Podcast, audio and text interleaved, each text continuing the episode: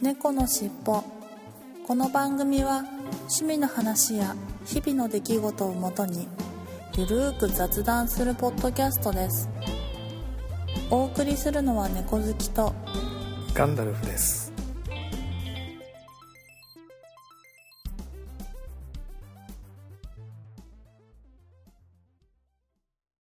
猫のしっぽ。猫のしっぽポッドキャスト第543回始まります。はい、始まります。よろしくお願いします。はい、よろしくお願いします。今年初めての収録ということで、はい配信は、あの、去年末に、年末に収録したはい542回を、一昨日だかに配信したんですが、まあちょっとやっと年明け初めての収録、はいなんとかスケジュールあってよかったです。はい、よかったです。ということで、明けましておめでとうございます。改めて。おめでとうございます。本年もよろしくお願いいたします。よろしくお願いいたします。はいいかがでしたか？お正月は。そうですね。うーん。あっという間でした。あっという間。はい。確かに。あの、今回はあれですよね。あの、三が日、私も三が日は休めたんですが、4日から出勤だったので、なんか、ちょっと、年明けてから、あ、早かったんですね。がバタバタしていて、ほうほうほう。で、2日出勤してまた3連休じゃないですか。土日月と。はいはいはい。なので、ちょっと落ち着かないっていうか、うんうん。バタバタしていたお正月、年明けでしたけど。いや、うちは旦那様が10日まで休みなんですよ。おー、じゃあ、なので、まだ正月って感じなんです。正月気分ですね。はい。はい。いや、もうなんせご飯作るのが大変です、本当。そのストレスだけがただあるっていう正月ですはいね。まあでもあうんまり一緒に過ごせることがないので、そうですよね。まあまあこういう正月がね、10年に1回ぐらいあってもいいのかなって思ってま。そうですすよね。はい。はい。なんか、今年は、三が日はもうひたすら朝から、おおせちとお雑煮と、うん。あとはまあ、お酒ボヘボヘ飲みながら、箱根駅伝見てました。ああ、いいですね。うん。まあね、なんか、まあちょっといろいろ、ね、地震があったりとかで、大変なうん。ことも多い年明けでしたが、本当にあの、被災された方とかね、うん。あの、早く日常が戻ればなというふうに思っていますが、はい。そうですはいね。。はい、まあ、というところで、今週の本編に行ってみたいと思います。はい。猫のしっぽ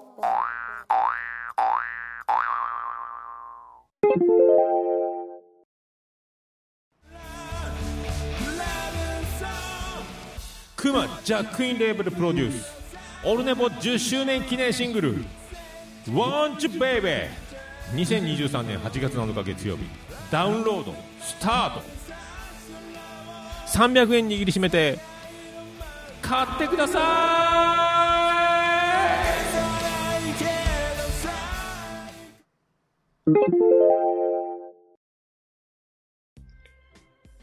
はい、今週の本編に行ってみたいと思います。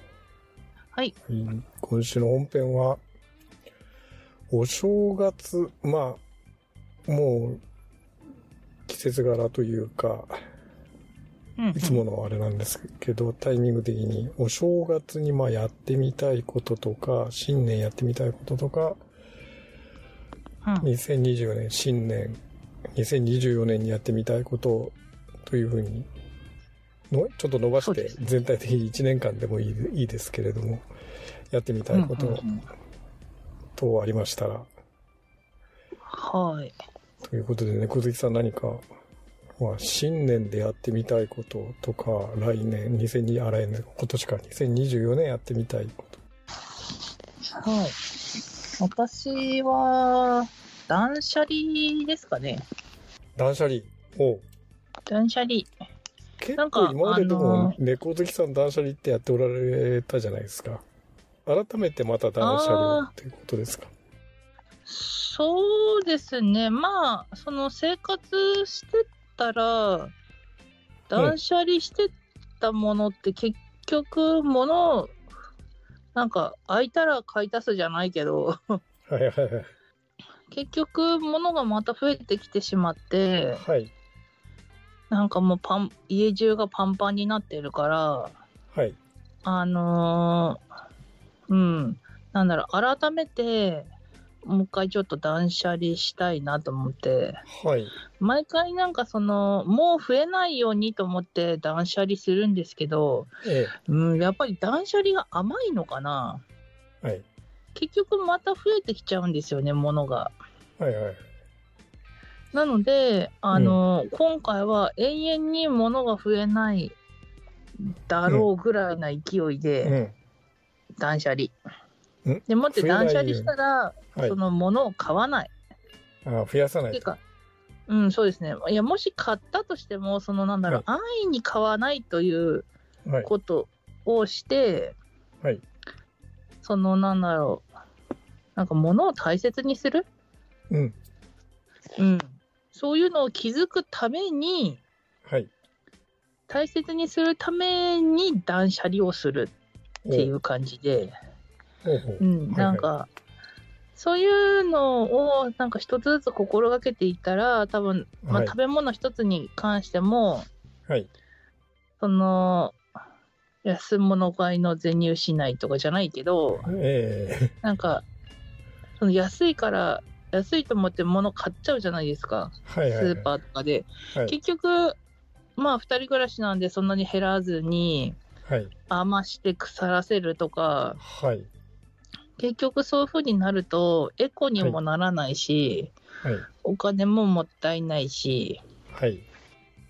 そう、などなど、いうこなるほど。とで、そう、はい物だけに限らず、まあ、断捨離をちゃんとして、本当に今必要なものがどのぐらい必要なのかっていうのを自分でちゃんと把握、もしくは理解して、うん、やっていくということを身につけたい、習慣化したいっていうことで、はい。まあ、こんなので一番初めに、まあ、断捨離を心がけてはい。いきたいなって今年は思ってます。なるほど。あのーはい。まあ、断捨離、スタートは断捨離ですけど、結局あれなんですよね。その、えーっと、うまくせ、ものを最低限で回していくというか、そうですね。そうそうそう。はいなんかシンプルな生活をしたいんですよねあなるほどね。はい。はい。なんか物が結局多くて、物が多いと、その、なんだろう、脳が疲れる。なるほどね。はい。はい。まあ、いろいろ心配しないといけないからね。ダメになっちゃう。食べ物で言うとねそう。ダメになっちゃうからとか。あと、うんやっぱりなんか視覚的にも、やっぱり物が多いっていうのは、はい。なんかあんまり良くないらしくて、えなので、うん。ちょっとそういうのをなんか、うん。しっかりしていきたいなってえなるほど。あのー思ってます。はい。えー何年か前にあのミニマリストっていうか本当に断捨離のもっと、ねはい。あの究極系というかすごいものを最低限のものにして部屋とかすごくねうん。最低限のものだけで生活するみたいなのが一時期流行りましたけど、まあはい。まあ、ちょっとね、やりすぎは、あれなので、まあ、ほどほどにやるというか、うん。あれなんでしょうけどね。ね、うん。なんかあんまり減らしすぎても今度は不便になったりするので。あれですけど、まあでもなんか、あのーすごく よよくわかって、うちもまあうん私からしてなんか結構あれなんですよね。その、まあ物がごちゃごちゃある状態がずっと続いていて、うん。かといってじゃあ断捨離をいやれるかっていうとなんか結局ずっとやれずにずるずる来ているんうんうん。ですよ、今、今まで。うん。なのでね、うん、まあちょっとだ、その断捨離っていうか、シンプルな生活にって確かにすごくあ憧れはありますね。うん。物を減らして、すごい、あの、スッキリしたそうそう。ね、生活っていうのは、すごい憧れはありますね。で、できてないだけに、今現状が。うん。いや、はいわかります、本当いやね、あの、確かにね、今、まあ、ちょうど年末だったんで、まあ年末年始じゃないですか、お正月。はい。なので、は大掃除とかしていると、まあ、はっきり言って、あの、昔、引き出物でもらったような、あの、お皿とか、はいはいはい。もう十何年箱すら開けてないようなのが大量にあるわけですよ。戸棚、あの、しああ、そうですね。ありますよね。ね、戸棚の中とか。で、なんか、うんうん捨てるに捨てられずみたいな 貧乏症なので、処分すうるにん。処分できずみたいな感じなので、まあね、なんかそう、そこをうまく減らしてシンプルな生活にっていうのできないのかなとは確かに思いますよね。うん。あの、いやーそうですね。例えばそういうふうに、ね、キッチン一つ取ってみても、食器棚なんか見ても、今、はい。基本ふ二人暮らしで、まあたまたま今も娘が帰ってきてるんで三人暮らしなんですけれど、娘入れて。うん。うん。三人暮らしなんだけど、皿が5枚あるとかね。ああ、わかる。なんかそういうのが積み重なって、すごい、やっぱり、物が多いっちゃ多い。多分、か、必要以上に確かに物があるっていうのはあって、うん。あーそこはすごくね、し整理するとシンプルな生活できるよね、とかって思う、思う、え、じゃあ思えるんですけどね。うん。やっぱりじゃあ人来た時のためにとかって思って取っとくけど、じゃあ年に何回人来るんだって。いうのを考えたりとか、そうなんそうですよねする。と、はい。そうですよね。そんなにいらないかなってなりますよね。いや、よく考えたら、まあ、うん。そもそも、あのーそういうふうにね、あの、誰かをかを招待するっていうのが今ほとんどなくて、そうですよね。1年間で、なかなかないそう、うんな、なかなかないんですよね。で一年間に一年間に一回も、いや、実はな、去年、うん一回もなかったと。うん。事実上一回も誰もね、うちに招待した人はいなかったということにはたと気がつきましてですね。いや、わかります、本当じゃあ20 2024年も誰かね、招待するかっていうと、ね、うん親戚だってなんかなかなかよ、よもう呼ばないですからね。いや、呼ばないですあね。ーうちには。うん。でもまあ、会ってなったらもう外でとかってなっちゃいますしね。結局になっちゃいす。ますからね。そう、そうなんですよ。いや、そなの考で、それ考えると確かにいろいろ余分なものは多いよねとかうん。食器そんなね。いらないかなとかなってきますよね。例私だってなんか、ね。はい。そうですね。二人暮らしはい。で、で、なんかそう、実家になんか、ステーキ屋さんとかで出てくるはい鉄板、あの、なんていうのかな、一人用のはいはいはい。鉄板あるじゃないですか。ハはいンバーグとかステーキとか乗っけたりするような感じの。はいはい。で、うち実家にそのお皿があって、で、なんかそういうので食べたら、なんか、まあ華やかになって食欲も湧くし、いいなと思って、はい実家がもう使わないっていうんで、もらってきたんですよ。はいはいはい。で、二人分もらってきたらよかったのに、誰か人来るかもしれないからとか言って、でもって実家使わないから 持ってっていいよって言って、はい。うちま実家4日、4人暮らしだったんですけど、ええ。4個持って帰ってきたんですよ。はい。いや、2人暮らしで、4個絶対いらないじゃないですか。ああ、確かにそうだよね。そうそうそう。なんか、うんまあ、映えを意識して、ちょっと他に人が来た時とかに、いいか、ハンバーグとか出したりするのにいいかなと思っはいて持って帰ってきたけど、うちもまあまあ人呼ばないから、鉄板でハンバーグ出すかなみたいな。まあ、そういうの考えたら、ああ、うん、欲張らないで持ってきたらよかったなってすごい思って。まあもうなんかもうメルカリとかで売ったらいいかなって思ってます。はいはいはい。いや、もうなんかね、そういうの一つずつ考えていくとね、いろいろ、うん。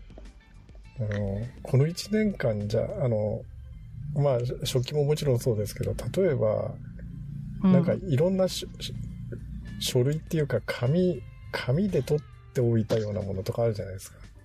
ありますね。はい。まあ、見、見ないですね。1年間取っといても。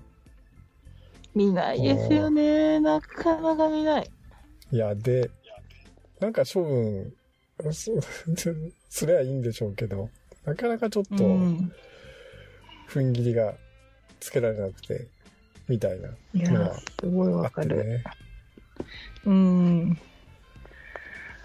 なんかもういやあとねいや、本当じゃあ写真に撮っといて、はいはいまあ捨てるかってなるけど、じゃあし本当に写真も見るのかって言ったら、その写真でさえも絶対に見ないであろそうなんですよね。う。結局うん1年間見なかったんで、多分今後も見ないでしょうとは思うんですけど、うん。なんかね、処分してしまうと、ああ、取っとけばよかった、みたいなね、そういう処分した時に限ってそういうふうに思っちゃうことがああるじゃないですか、うん。経験上。そうそう、思うだけじゃなく、本当に、ね、書類が必要になる時もありますからね。ある、ある。まあ、確率的には低いけど、あね、ゼロではないのでね。そう、ゼロではないっていうところがね、そこあれなんがね、ね。なかなか、その、その、捨てるということに、処分するということに対する敷居が高くて、いや、すごいわかる。うん。いやもうね、なんかね、一度処分すると二度と手に入らないって思っちゃうとなかなかそこが踏ん切れなくてね。いや、そうですすよね。まさにガンダルフさんのその単行本たちがそうじゃないですかそうなんで。すあの、今、ストレージ、お金払って借りてるストレージに放り込んである文庫本、単行本がまさにそうで、うもうぜほんとん。ほぼ絶版なので、そうですよね。紙でしの文庫本ってもう一度処分したら二度と手に入らないんですよね。まあ、電子、電子書籍あるじゃないかっていう話はあるんですけど、うんうんうん。いや、やっぱりね、なんかあの、紙の手触りというか、本の手触りがみたいな、こだわったうん、ものは、うん、で、じゃあそれ何百冊もあるの？いこれから一冊ずつ読むかって絶対読まないんだよね、きっとね。例えば100冊文庫本あったとしてですよ。まあ100、うんもちろん100冊以上は実はあるんだけど。まあじゃあ、例えば500冊あったとして文庫本が。はい。じゃあこれから、ね、文庫本一冊ガーッとよ、もう、昔の一番最盛期で読んだとしても、3日で一冊読めるかなんですよね。うんうんうん。通勤時間とか、そういうのを、お昼休みとか、うん必死に読んで、ま3日間かかるとしたら、まあ、3日で普通に300一冊、うんということは、っていうことはになりますよね。ということはですよ、はい1ヶ月で、まあ、10冊、頑張って10冊ですけど、到底今ね、そんな記録ないので、うん。ね、まあ、その半分だとしても5冊じゃないですか。うん。ってことは50ヶ月かかるっていう。ええって、絶対読まないと思いつつ、え、まあ50ヶでもなんか月じゃ済まなくないですか ?500 冊あったら。500冊だと、5冊、1ヶ月5冊だとしたら、100, 100ヶ月か。ええ普通に考えて365冊だとしても、3日かかるなら3年かかるじゃないですか。そうですね。うん。倍に考えて3年。だけど、絶対にそんなに読まないから、はい。5年、365冊で5年5年。5日に、マジか。そうい、マジか。猫のしっぽいっぱいコーナーです。今週のいっぱいコーナーは、2023年の12月31日ですね、フリーダムチンパンジー佐藤さんから、お正月のお酒はしっかり用意してあります。大阪の親戚からのいただき物、何やら手に入れにくいお酒だそうで楽しみです。ということで、本格焼酎、純米大吟醸、裏ガス、猫の尻尾というハッシュタグでいただきましたが、裏ガスミ。はいはい。え、裏ガスミの本格焼酎バージョン。これは珍しいですね。また裏ガスミもこれ2024年の、なんか、ラベルが貼ってある裏ガスミですね。これ二つとも、確かに、とっても手に入れにくいものじゃないかな、というふうに思います。ツイッターに写真、ツイッター改め X に写真をいただきましたが、いや、びっくりしました。裏ガスミに焼酎バージョンがあったんですね。なので本格焼酎のハッシュタグが書いてあったんですね。はい。いや、初めて見ました。私はあの、日本酒の裏ガスミは何回か飲んだことあるんですけどね。美味しいお酒ですよね、裏ガスミ。うん。ちょっと辛口で、はい。日本酒の方は何回か飲みました。はい、ありがとうございます。はい、そして、1月1日元旦に加藤さんから、レミスガンブルゴーニュピノノワール2021を飲みました。ピノノワールらしい果実感と程よい酸味があってとても美味しいワインでしたということで。いやー、相変わらず素晴らしいワインを飲んでいらっしゃいます。これ赤ワインですけど。ピノノワール美味しいですよね。これ、うちにあったかななんか買った記憶っていうか、このラベル見た記憶あるんですけど、ちょっと2021年かどうかはわかんないんですが、なんか同じようなボトルを買ってあるようにするんですが、写真を見ると、ちょっと帰って確認してみようかなと思います。ありがとうございます。はい、ということで、今週いっぱいコーナーでした。ありがとうございました。猫のしっぽこ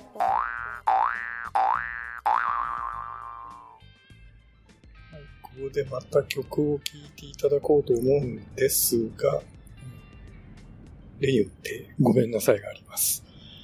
なんえっ、と、2回ぐらい前かな、松ぼっくりさんのクリスマスアゲインという曲を流させていただいたんですが、これ実はあの、お騒せさんが間違われて、インストゥルメンタル版の方を送ってこられて、それ私はそのまま何も考えずに流してしまったんですが、実はこれちゃんと歌入りのバージョンがあるということで、改めて、お騒せさんの方から歌入りバージョンを送っていただいてですね、お騒せさんも、まあ、あの、うっかりしてましたということだったんで、あの二人してごめんなさいということになるんですが、はい、それではお聴きいただきましょう。ちょっとね、季節感も、お正月過ぎちゃったんで季節感外れちゃいましたが、クリスマスアゲインの歌入りバージョンをお聴きください。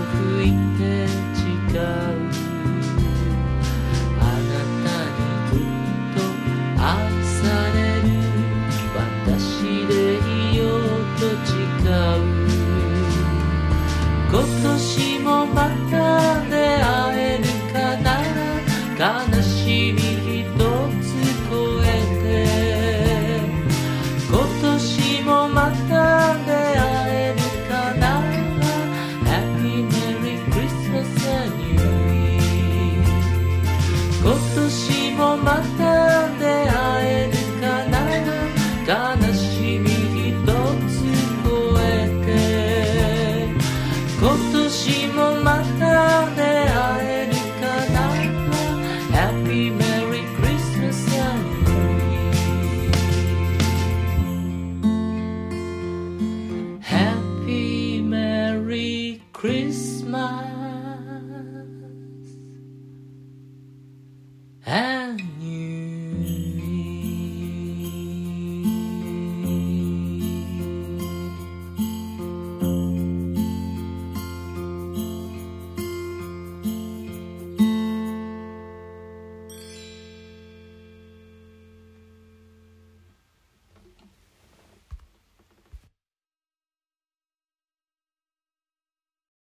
きましたのは、松ぼっくりさんで、クリスマスアゲインでした。はい。やっぱりね、歌入りバージョンだと全然違いますよね。うん。当たり前ですけど。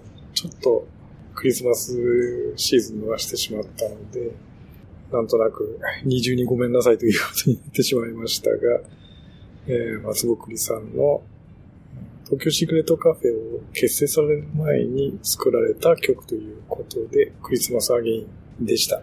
はい、ありがとうございました。猫のしっぽ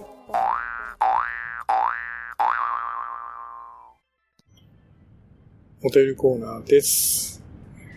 いつものように、ツイッター改め、X のハッシュタグ、シャープ猫のしっぽと、あとはキャッツテルポッドキャストの公式アカウントにいただいたポストをご紹介していきたいと思います。2023年12月31日大晦日にケンチさんから548回から、えー500カラーを拝聴ということですね。とにかく寒暖差が体に染みますね。良いお年をお迎えくださいということでいただきました。はい、ありがとうございます。ケンチさん、本当にお世話になりました。今年もぜひよろしくお願いしたいと思います。はい、そして、元旦にゆうさんから明けましておめでとうございます。本年も相変わらずフィットボクシング2続けてまいります。4月にはフィットボクシングの初音ミク版が出るのが楽しみです。猫好きさんも初音ミクから再チャレンジいかがでしょうということで、えー、フィットボクシングの初音ミク版が出るんですね。これ、3月7日発売ということで、あの、初音ミク版の フィットボクシングのページをご紹介いただきましたが、ぜひ、猫好きさんも挑戦されればなと思います。はい、ありがとうございます。はい、そして、ゆうさんから、うん1月4日に2024年1月はこれから始めますということで、謹賀新年とボクシング、あ Apple、Apple Watch のフィットネスに謹賀新年チャレンジ2024を追加ということで、バッジが追加になったということです。毎年恒例ということですね。はい。で、これ達成されたんですかね。はい。一応なんかバッジを、写真も上げていただいてますが、はい。そして1月7日加藤さんから、関与懐かしいです。小さい頃に親から日に2、3粒もらって食べてましたが美味しかったので、こっそり缶からつまんで食べている記憶があります。ポテトチップスは季節ごとに産地が違うんですね。少し気にして食べてみます。ということで、X にポストいただきましたが、いやー、勧誘。加藤さんもやっぱり勧誘食べられてたんですよね。これやっぱり西の方限定なんですかね。あんまり東とか北海道とかなかったのかな。はい、ありがとうございます。いや、もうほんと勧誘懐かしいですよね。私もちょこちょこ食べてました。はい。はい、そしてゆうさんが同じ日、獲得できましたということで、先ほどのフィットネスチャレンジ2024のバッジを素晴らしい。1月の中にすでにもう獲得されてます。7日間通じて3つのリングすべて完成で私多分できてなかったの、これきっとな。はい。知らなかったな。ありがとうございます。はい。はい、ということで、今週のいただいたお便りコーナーでした。ありがとうございました。猫のしっぽエンディングです。はーい。はい。えー、まあ、オープニングでもちょっと話をしました。今年初の収録ということで、はい。山崎さん、あの、今年三が日というかお正月は、お餅は何個食べられました？餅は、はいうーんと、ああ、数えてなかったけど、うん、10個ぐらいかな。おおうん。まあまあ、前はい。そうですね。1日2個ぐらい、はいはいはい。朝晩の時に1個ずつはい汁物みたいな感じで食べてて、うん、なので、10個ぐらいかはい、10な。個ぐらい。はい。はい。カナルさんは？私は、あの、多分ね、えっ、と、三が日だけだったんですけど、今お餅食べてたのは、その朝だけで、朝雑煮を、うの。中にお餅を、丸餅、まあ煮たお餅を入れて。えっ、と、3、3、2かな。だから、えっ、と、8個丸餅で8個ですね、今年はね。じゃあ4、四角の餅で4個ぐらいか。うん。丸餅ってちっちゃいですもん丸ね。餅もちょっとね、小ぶりの丸餅だったので、今年は。うんん。いつもだったら実家が送ってくる割と大判の丸餅だったんですけど、今年はちょっとね、実うん。家、いつも頼んでるお餅屋さんがなんか閉店しちゃったみたいなんで、うんうん送ってこうん。なかったんで、あの、いわゆる佐藤の丸餅に、切り餅じゃない、丸餅の方を買ってですね、みたいな感じだったんですけど、あの、小ぶり、小ぶりじゃないですか、丸餅って。はいはい切り餅に比はい。べると。はい。うん、だから、まあ、切り餅で言うと、多分か、切り餅換算で6個分ぐらい。ああ、かな？6個分ぐらい。うんなので、いいねあんまりちょっと食べたっていう気はしてないんですが、うんうん。はい。なんかね、なんうん。そう。なんか、うち、あの、はなんか、まだ餅ちょっと余ってるんですけど、うんうんうんこの間 YouTube 見てたら、うん砂糖をカラメル状に、砂糖にちょっと水入れて、フライパンでいって、はいはいはい。カラメル状に、あ、飴状はい。にして、はい。それに、さ、あーと、バター入れて、おお。餅入れて、来た。ー餅絡めて焼いはて。周りカリカリ、中もっちりと。ろーりの餅を見て、はい。それは食べなくてはと思って、うんうん今、それを楽しみにしてます。なるほど。いつ食べようか楽しみにしてます。いや、カラメルにあれですか？わバター。あ結構それ、濃いそう、濃い、濃いくて美味しそうですよね。いやー、美味しいですよ。ほんあと。の、うちの田舎だと、あの、島根、はいまあ実家だとあれですね、あの、砂糖醤油、焼いたお餅を砂糖醤油で、うん。あの、煮つけて食べるっていうのをよく定番でやってましたね。ちょっと甘辛、甘辛の砂糖醤油で。ほんと、無限にいけるやつ無ですね。限にいけるやつですね、まさにね。うちも幼少期それ食べてました。うんそれを海苔に巻いて食べてました。ああ、はいはい。